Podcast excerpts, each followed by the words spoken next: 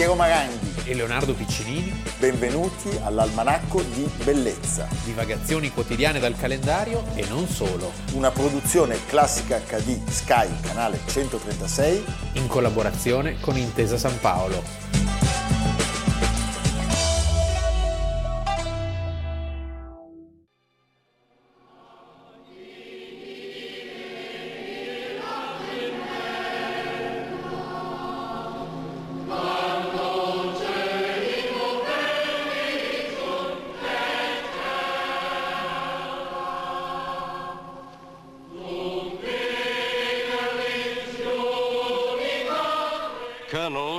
Konrad Adenauer's orders and decorations as the body was taken from the cathedral to the Rhine.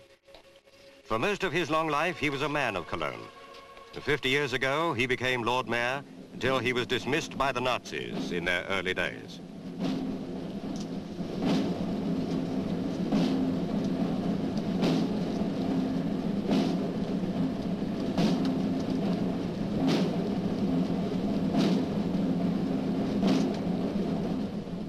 Naval torpedo boat was there to carry the body of the old one on his last journey up the historic river to the village of Rondorf to be laid to rest.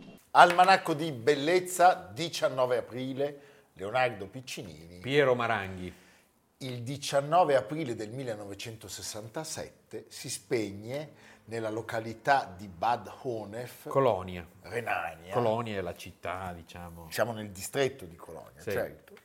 L'ex cancelliere tedesco Konrad Adenauer, figura cruciale della Germania del secondo dopoguerra, loro hanno avuto la fortuna della longevità di quest'uomo, lasciami dire che noi abbiamo avuto la sfortuna della morte prematura del nostro Adenauer, Cioè De Gasperi. cioè De Gasperi. Sì. Questo... Poi abbiamo avuto un Adenauer recentemente che è stato mandato a casa. Sì, E anche Però- quello era un buon Adenauer. Tu stai parlando di Draghi. Sì. E sono d'accordo con te, però Adenauer e De Gasperi si sporcavano. Erano di quel mondo là. No, ma si sporcavano le mani. Ah sì, Cioè, non- non- adesso a Draghi lo rimpiangiamo. Si sporca meno. Però, come dire, Eh sì. no, io non posso candidare, io non posso fare le elezioni, no, io non posso... È un banchiere. Eh. eh? Allora, è stato un personaggio capace di segnare una svolta in un paese che veniva dall'inferno che noi all'Almanacco abbiamo raccontato anche ieri, le vicende di Torino, ma, insomma, diciamo, eh, di, di far risollevare, rialzare la testa e ridare... era credibile. era credibile. Era credibile, non era ovviamente di sinistra, era un solido conservatore. solidissimo. Però ecco, non vuol dire essere conservatori, essere dei nazisti o dei sovranisti o dei populisti. o dei negazionisti. Cioè ricordiamo che eh, Esistono i ci sono stati conservatori. conservatori Certo. anche che hanno sconfitto il nazismo, De Ma- Gaulle, Churchill. No, cioè, di ecco. cosa stiamo parlando? No, perché sembra che ormai... No, vabbè, certo. Ecco. Sì, sì, si può, si può essere solo così. No, perché questo era un severo anticomunista, Eh, certo. tra l'altro, Adenauer, e diciamo quest- tante cose gli sarebbero state imputate. Eh, e adesso lo vedremo, insomma. Allora, c'è un dato da considerare. Quest'uomo nasce nel 1876, quindi nasce cinque anni dopo la nascita dell'impero tedesco e quello A lui non piaceva molto l'impero tedesco, No. perché lui era del Reno. eh, avevano subito. E la Prussia, cioè la Renania che viene eh, inglobata nella Prussia, Il capitalismo renano. sì, l'ordo liberismo. Eh, la, la Renania che viene inglobata come tutti gli altri stati mal sopporta eh, Berlino. Berlino e il dominio degli. Hohenzollern E le caserme. e le caserme. E quest'uomo che si spegne all'età di 91 anni vede tutto della Germania. Sì, lui rappresenta la storia, la storia della Germania attraverso drammi, rinascite e speranze. Eh, sì, la Repubblica di Weimar, il nazionalsocialismo, le due Germanie e tutte le turbulenze del neonato impero tedesco quando appunto lui era un bambino, un ragazzino. I genitori erano dei cattolici osservanti, Sì. eh, la Renania era eh, percorsa dal Kulturkampf, cioè la reazione all'annessione della regione appunto al Reich, come abbiamo detto. E, e c'era un sentimento antiprussiano molto diffuso negli ambienti cattolici, anche perché ovviamente a Berlino non c'era il cattolicesimo. No, c'erano i protestanti. Eh, e lui entra in politica nel 1906, in consiglio comunale, poi diventa vice sindaco della città e nel 1917 è eletto sindaco. È il eh, più giovane allora. Eh? Sì, anche se diciamo non era poi così giovane, no. aveva 41 anni. Ma il sistema diciamo gli eh, chiedeva sì, sì. lunga trafila. Di baffoni. Di, eh. sì. Ecco, eh, lui questa carica la manterrà fino all'avvento del nazismo nel 1933.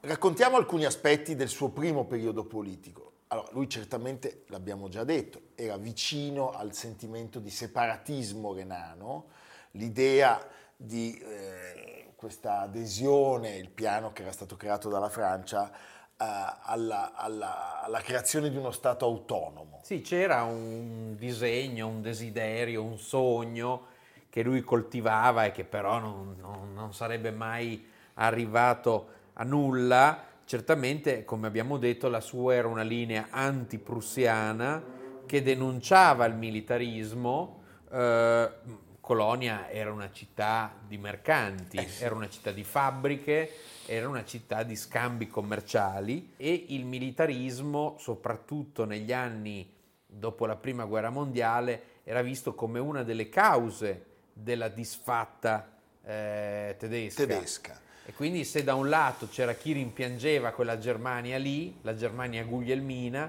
dall'altro c'era invece chi diceva voltiamo pagina e andiamo verso il futuro.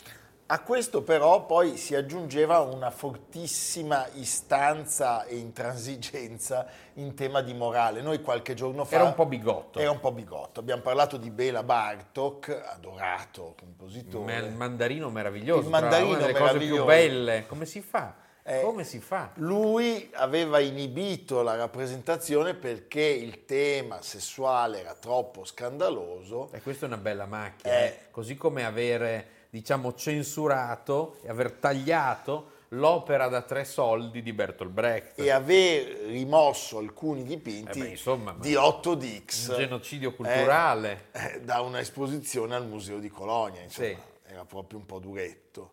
Però è anche vero che eh, sotto la sua amministrazione nel dopoguerra... Mi ricordano un po' i tagli da censore di, di un altro di democristiano, sì. La il democristiano deve un po' censurare. Eh, sì, per forza. Eh. Se no che razza di democristiano sei? Però grazie a lui si deve la riapertura delle università a Colonia, il ripristino sì, la e l'incremento delle infrastrutture, il trasporto, le ferrovie, le autostrade e il lancio dell'industria automobilistica. Sono gli anni in cui la Citroën e la Ford aprono i loro stabilimenti. Quindi possiamo dire che lui sia in questa prima fase tra le due guerre, sia soprattutto nel secondo dopoguerra, è un uomo di pace, di sviluppo e di scambi commerciali, culturali e industriali.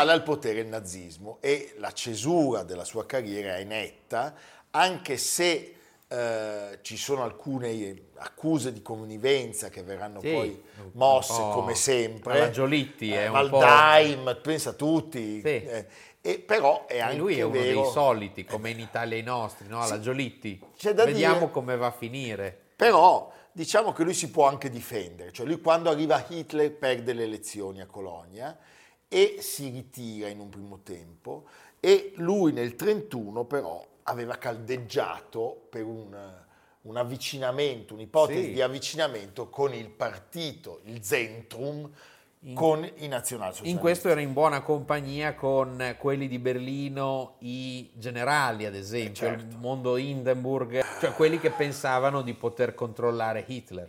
E pare addirittura che lui avesse rimproverato i suoi colleghi di partito di non essere in grado di cogliere lo spirito nuovo. Ed è anche vero che lui scrive una lettera nel 1934, un, un po' triste, in cui dice datemi la pensione da ex sindaco, io nei confronti dei nazionalsocialisti di Hitler Ho mica fatto niente. mi sono sempre comportato bene. Ciò nonostante riceve le minacce dai nazisti nel 1933 perché si rifiuta di omaggiare il Führer all'aeroporto di Colonia. E finirà poi nella ultima parte della seconda guerra mondiale tra i sospettati dopo lo, l'operazione Valchiria, dopo il fallito attentato a Hitler e quindi verrà arrestato. Eh, e questo arresto gli farà comodo Eh, certo. nel dopoguerra perché dici, vedi, ah, io sono stato arrestato, quindi antinazista della prima ora. I suoi contatti pare fossero stati molto sporadici con i congiurati, Certo. però questo gli servì Si era fatto arrestare. Nel 1945 è il governo d'occupazione statunitense che deve scegliere tra i pochi che sono rimasti, cioè perché poi alla fine eh, cioè, di, di antinazisti si contavano No, di sulle dita antinazisti non ce n'erano di praticamente. una mano, i più potabili Eh, dovevano scegliere. Allora lui è stato arrestato, andava benissimo, e quindi gli Sindaco di americani lo mettono a sindaco di Colonia. E poi E fonda ecco che entra nelle fila dei fondatori dell'Unione Cristiano-Democratica, la CDU, che crea una coalizione con la consorella bavarese, l'Unione Cristiano-Sociale, Sì, che è un partito- CSU, un partito di birrai. no, veramente diciamo Sì. fortissimo, ma insomma bisogna sempre guardarlo con eh, un cer- una certa prudenza Sì. almeno. E lui A me viene... vengono in mente i guanti bianchi dei vescovi, quelli della Baviera, sai quelle scene? Eh? e lui però viene subito riconosciuto come leader, anche se inizialmente ottiene una maggioranza risicatissima, prende 204 voti su 402. Allora, la vera apertura della, della- della stagione, della seconda stagione politica di Adenauer è il 1949. Ecco, dal 1949 si apre la pagina per cui lui è sostanzialmente famoso. Il primo cancelliere della Repubblica Federale Tedesca era abbastanza anziano perché aveva 73 anni, rievocava agli occhi dei più giovani un mondo finito, il mondo di Weimar e tutti avrebbero scommesso che il suo cancellierato non sarebbe durato molto. Lo chiamavano Der Alte, il vecchio, e veniva proprio chiamato il vecchio. E lui ha tanti Lucas Cranach der Alte. meriti. Esatto, lui ha tanti meriti, appunto questo stretto rapporto con gli Stati Uniti, che credono fin da subito in lui, eh, l'entrata nella Nato, la ricostruzione di un buon rapporto con la Francia, col nemico atavico quindi, lui è il creatore del primo nucleo d'Europa, la CECA, Beh, la, la- la comunità del carbone e dell'acciaio che nasce da questa riconciliazione tra francesi e tedeschi. E con De Gasperi è anche uno degli ispiratori dell'Europa. Con De Gasperi, Schumann e Jean Monnet eh, crea l'Europa, mette la prima pietra dell'Europa che poi è l'Europa di oggi, E il poi- mercato comune Eh, europeo. Poi diciamo che eh, no- no- non- non guasta essere Eh, non un solidissimo anticomunista che inibisce per decenni qualsiasi iniziativa di avvicinamento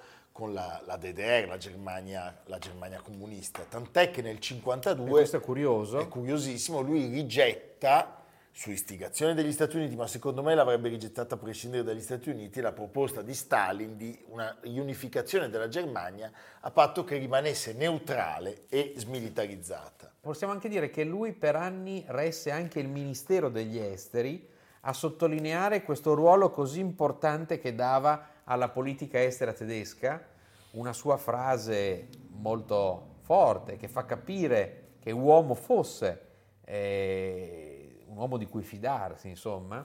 Io mi sento oggi in prima linea un europeo e soltanto in seconda linea un tedesco. Quindi diciamo è un conservatore però con un forte slancio in avanti. Gli anni di Adenauer furono gli anni della ripresa e della ricostruzione, una ricostruzione che fu rapidissima, tant'è che ancora oggi se girate per la Germania vedete proprio in questi ultimi anni dei nuovi cantieri che hanno sostituito una ricostruzione forse troppo veloce. Troppo rapida, però insomma in questo loro Eh, Giganteschi aiuti ovviamente del piano Marshall, grande favore che la Germania godette da americani e da britannici e poi da tutti gli altri partner del mercato comune europeo, sono gli anni del cosiddetto Wirtschaftswunder, il miracolo, il miracolo economico. economico. E, poi, e poi ricordiamo la sua presa di posizione quasi diciamo ostentata ed estrema a favore di Israele, Sì. però inevitabile e Eh, direi sana, di colpa. perché voglio dire, eh beh, insomma,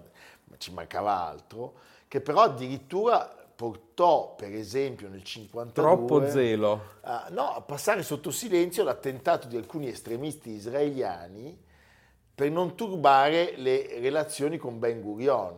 Beh, insomma, E dall'altra parte però, diciamo, pochi slanci nella denazificazione eh, e diciamo che possiamo dire che eh, Adenauer più che un ideologico era un pragmatico. era un pragmatico, tant'è che riuscì anche a raccogliere eh, una pace, un accordo difficilissimo con l'Unione Sovietica che fu sigillato dal rientro di 10.000 prigionieri di guerra negli anni 50 che erano rimasti in Russia. È un personaggio complessissimo, perché vivere in quattro epoche diverse della storia di un paese così importante e di, una- di un continente, di un mondo che è cambiato così tanto. Cioè, nasci con un imperatore, perdi tutto, ti trovi un, un- un esperimento politico pazzesco come vai e diventi il capo di una nazione, beh, insomma, E tuttavia riuscire a tracciare una linea su cui poi gli altri sarebbero andati avanti, eh, andando oltre, no? pensa all'Ostpolitik.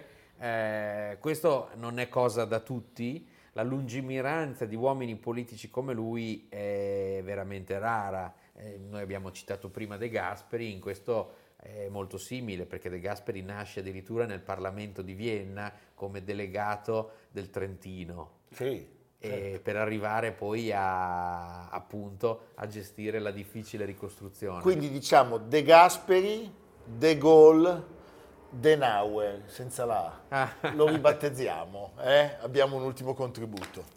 Die Bundesregierung wird in Zukunft in ihren Bemühungen um die europäische Integration und die Verteidigung der Freiheit nicht nachlassen. Sie wird sie vielmehr verstärken. Die Aufnahme diplomatischer Beziehungen zwischen der Bundesrepublik und der Sowjetunion widerspricht also nicht den Interessen des Westens. Indem die Bundesrepublik als eine eindeutig westliche, europäisch orientierte Macht nun ebenfalls einen Vertreter in Moskau haben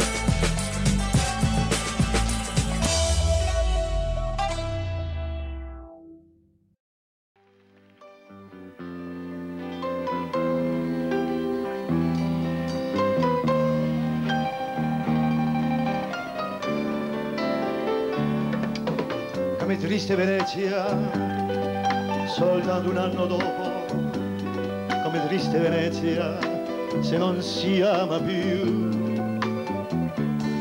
Si cercano parole che nessuno dirà e si vorrebbe piangere, non si può più. Come triste Venezia, se nella barca c'è soltanto un gondoliere che guarda.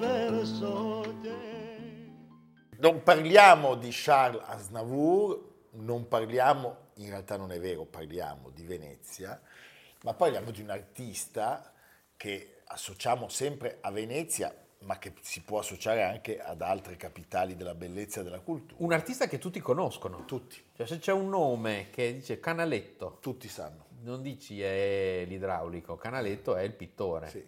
Giovanni Antonio Canal, È detto Venezia. il canaletto, Anche Vivaldi, Vivaldi e Canaletto. più, più canaletto. E Goldoni? No, Goldoni non, Non- non mi fa... No, meno. Eh? Parliamo del caposcuola dei vedutisti del Settecento. I vedutisti. Eh. Ce n'è che ce n'è. Che le ce n'è, che ce n'è, Venezie, che ce n'è. le Venezie, Ma quanti sono quando poi? si diceva quando le sono Venezie. sti canaletto poi? Poi c'è il nipote, Il che nipote. si chiama Bellotto, ma siccome lo zio era famoso e Dice- soprattutto aveva tutti i contatti commerciali, mi chiamo anch'io Canaletto. anch'io Canaletto, Eh. tant'è che veniva chiamato così nel- in alcune cornici eh, dell'Ottocento c'è scritto Canaletto. Canaletto, come Allori quando fa finta di essere bronzino. Esatto. Eh?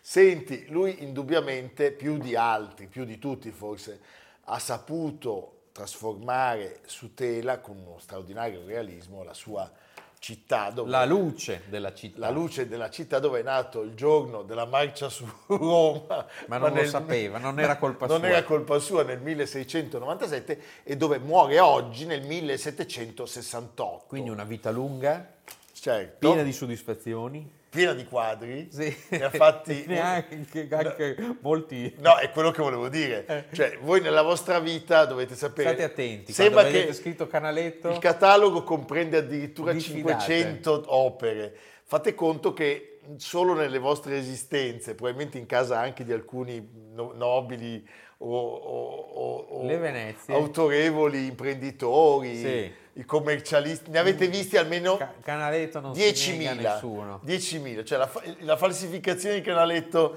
è oltre ogni possibile immaginazione. Eh, ci sono anche i disegni e ci sono anche le incisioni e le acquaforti dove ha, ha ritratto eh, tutti i poli della sua esistenza, che sono stati Venezia e E l'Inghilterra. E l'Inghilterra. E l'Inghilterra è un artista che nasce con la musica. cioè, E quindi è perfetto per classica HD. eh, certo. Nasce con la musica. Quindi diciamolo agli abbonati, se avete un canaletto Sì, e vi piacciamo, chiamatemi. no, ma come? Adesso si fa chiamare, hai capito? Eh? Chiamatemi. Chiamatelo, Perché, perché se lo tiene. D'altra parte... Cioè io Amerigo e il procione niente, neanche la cornice, va bene. Il nome Canaletto gli viene dato per distinguerlo dal padre che pure era, pittore, Canaletto anche lui. faceva le scenografie teatrali. Ah. o forse si dice perché era basso, quindi il padre era il canalone e lui si Eh, chiamava Ca- Canaletto. E inizia la sua attività a fianco al padre e al fratello con le, le scene di, di opere di Vivaldi Sì, è uno, E- sc- è uno e scenografo. Scarlatti, beh, È uno scenografo, c'è una lunga tradizione, Venezia è una città in quegli anni densissima di artisti, di musicisti e di meraviglie musicali. Eh, E la scenografia lo porta a Roma. e lì cambia un po', Pam!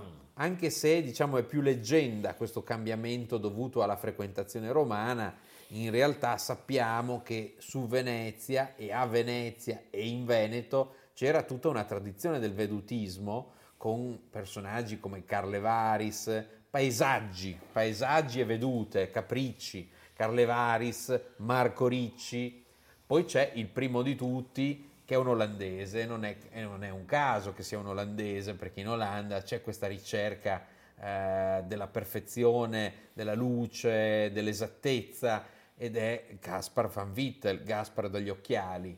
Vitelli. Van Vitelli, il padre di Luigi Van Vitelli, del famoso architetto della Reggia di Caserta.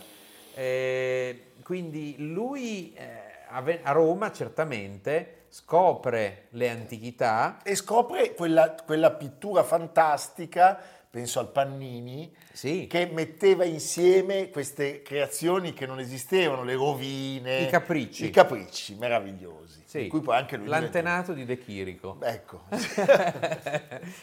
Senti, lui torna a Venezia intorno al 1720 e si iscrive alla Fraglia, che era la locale corporazione dei pittori, e sviluppa uno stile personale che, pur essendo certamente profondamente radicato nella cultura di Venezia, lo porta ad ottenere il favore di un pubblico sempre più internazionale. Sì, diciamo che ancora per tutti gli anni 20 e fino agli anni 30 è ancora per certi versi uno scenografo, cioè insegue i tagli a effetto, eh, ci sono forti contrasti di, di luce, di chiaroscuri nelle prime vedute, penso a, a un'opera meravigliosa, celeberrima, che si conserva alla National Gallery, cioè il, eh, la veduta della carità da, da San Vidal, e, e- e quello è la ricerca di uno scorcio particolarmente interessante, pittoresco, e poi alla fine degli anni 30 sviluppa tutta un'attenzione attraverso l'utilizzo della camera oscura, è molto attento ai valori della luce e a come la luce, e questo mi ricorda Vermeer, e come la luce cade su tutte le parti del paesaggio, della veduta, quindi dai palazzi ai personaggi, ai cani, agli animali, alla natura. E il Canal Grande, la campagna, soprattutto la prima campagna, ricordiamoci che per Venezia la campagna a ridosso della città era molto importante perché era un ecosistema perfetto, la riviera del Brenta ad esempio, sono alcuni dei luoghi che- prediletti da, da Canaletto ed è lì che arriva l'Inghilterra. Eh sì, arrivano i committenti coi danè, Arrivano i committenti, Perché- negli stessi anni l'Inghilterra si arricchisce di meravigliose case, tenute ed edifici in stile italiano. palladiano. quindi, e palladiano. E quindi l'Italia per gli inglesi aveva un ruolo molto importante, non solo perché loro poi andavano in Italia e, e nel Settecento che inizia la moda del Grand Tour, ma perché proprio le loro case erano disegnate con quello spirito. Quindi cosa di meglio di dipinti che raffiguravano l'Italia? E lui entra in contatto con questo personaggio molto sveglio. Il banchiere? Joseph Smith,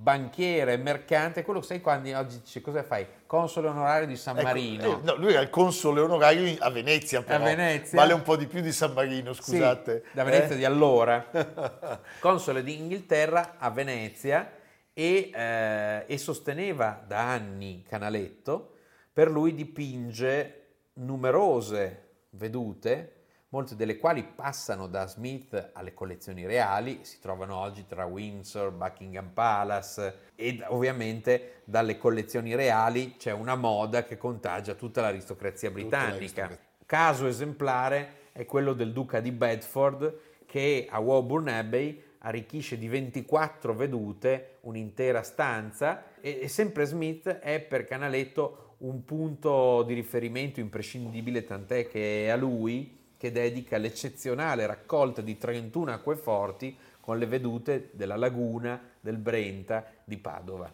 Stupendo.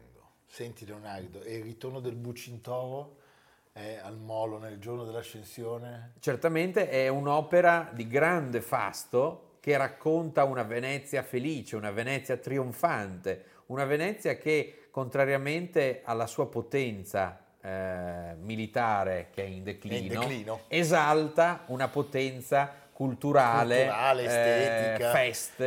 fe- colore, vivacità. Peccato non teatro. esserci stato No, nella Venezia di quegli anni. No, adesso ci sono quelli che ti vendono... Tu staresti bene con un tricorno, con, Sì. i, con i pizzi, merletti. Con- con Io metterei il procione in testa e, Quello lì è un po' David Crockett e- e Trump. e Trump. E Trump c'ha il raccoon in testa. Senti, un'altra delle opere più interessanti di Canaletto di questi anni è il bacino di San Marco verso est, che viene generalmente datata tra il 35 e il 40 e sappiamo, l'abbiamo citato Leonardo, lui usava la camera ottica. Di che cosa stiamo parlando? È uno strumento che permetteva di proiettare l'immagine dalla realtà su uno schermo di carta oleata, dopodiché gli artisti procedevano a ricalco, trasferelli I praticamente. trasferelli. saremmo buoni anche noi due? No, non saremmo in grado, no, no, no, eh? Non possiamo affermarlo. Un contributo.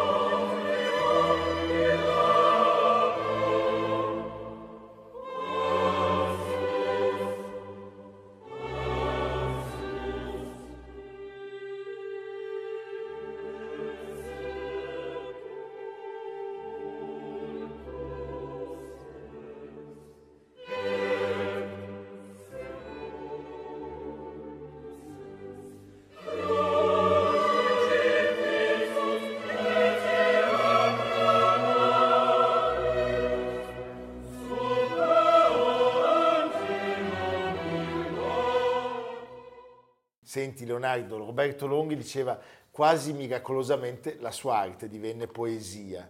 Nel 1746 con la guerra in Europa e quindi con i conseguenti sempre più radi Grand Tour dei viaggiatori britannici, Lui va in Inghilterra e ci resta per nove anni. Sì, per renderci conto di cosa vuol dire canaletto in quegli anni per uno dell'Inghilterra, è come quando vai in una casa, in un negozio eh, e vedi una foto del ponte di Brooklyn Sì, e dici, ah, e, e ti immagini New York, ti immagini un mondo, un viaggio, una cosa. È, è la stessa cosa, Lui vedevi a Venezia, Venezia, quella, eh, Venezia col bucintoro e- e l'aristocratico lì nelle nebbie col suo bicchiere di, di porto sognava il divertimento che Beh. poi avrebbe provato in laguna, In laguna. perché in laguna succedevano Eh, cose si che in Inghilterra non succedevano. In quantità di- Inghilterra erano tutti sdentati. Sì, lì. lì c'era un sacco C'era di una roba- Gli inglesi avevano il morbillo da gin e noi continuavamo a C'era avere... la locandiera. Sì, no, capisci? Eh, c'era Goldoni. Eh, e pensate, era talmente ambita la sua presenza che anche l'elettore di Sassonia lo invita a recarsi a Dresda, lui rifiuta. Andrà il nipote però. Sì, ci va bellotto. Sì. Tant'è che le sue vedute saranno fondamentali per ricostruirla dopo il bombardamento di Churchill E anche Varsavia. e anche Varsavia. Cioè, Sì. Da lì capiscono come era stata messa in piedi. Mamma mia. Senti, eh, il fiume Tamigi, le ville degli aristocratici e Ne fa che ne fa. ne fa tantissimi. Devo dire che sono meno belli rispetto a quelli di, Di Venezia. del mondo, sì, perché Manca sì, la sì, luce. e- e diventa un po' e seriale. poi diventa un po' piatto. Sì, il ponte, Wimbledon, tutte quelle Sì, cose lì. Senti Leonardo, fa tempo a fare anche il collegio di Eton e rientra. Non nel senso di No, frequentarlo. non di frequentarlo, è un po' vecchietto, ma forse per andare dietro, Eh. no, era solo maschile. E poi dopo il suo rientro a Venezia, lui prosegue la sua ricerca artistica e insegue sempre i luoghi più belli e suggestivi della Serenissima. Poi eh, diciamo che nell'ultima fase della sua vita dice basta però, proviamo a fare qualcosa di nuovo. E quindi eh, capricci architettonici, alcune vedute molto raffinate, eh, colonnati, il ponte di Rialto con il progetto palladiano mai eseguito. Mai eseguito. Quindi una sorta di Fantasia, di fantasia capriccio, appunto. insieme alla Basilica Palladiana di Vicenza. Dal 1760 non si hanno più notizie sull'attività di Canaletto, la sua ultima opera è del 1766 ed è un disegno conservato ad Amburgo, alla Kunsthalle di Amburgo, e, e un'iscrizione riporta che fu disegnato senza occhiali. Questo sottolinea. Senti, se volete andare a rendergli omaggio, si dice che lui riposi eh, sotto il pavimento della quattrocentesca cappella Gussoni nella chiesa di... San Lio, Bene, un ultimo contributo e viva Canaletto.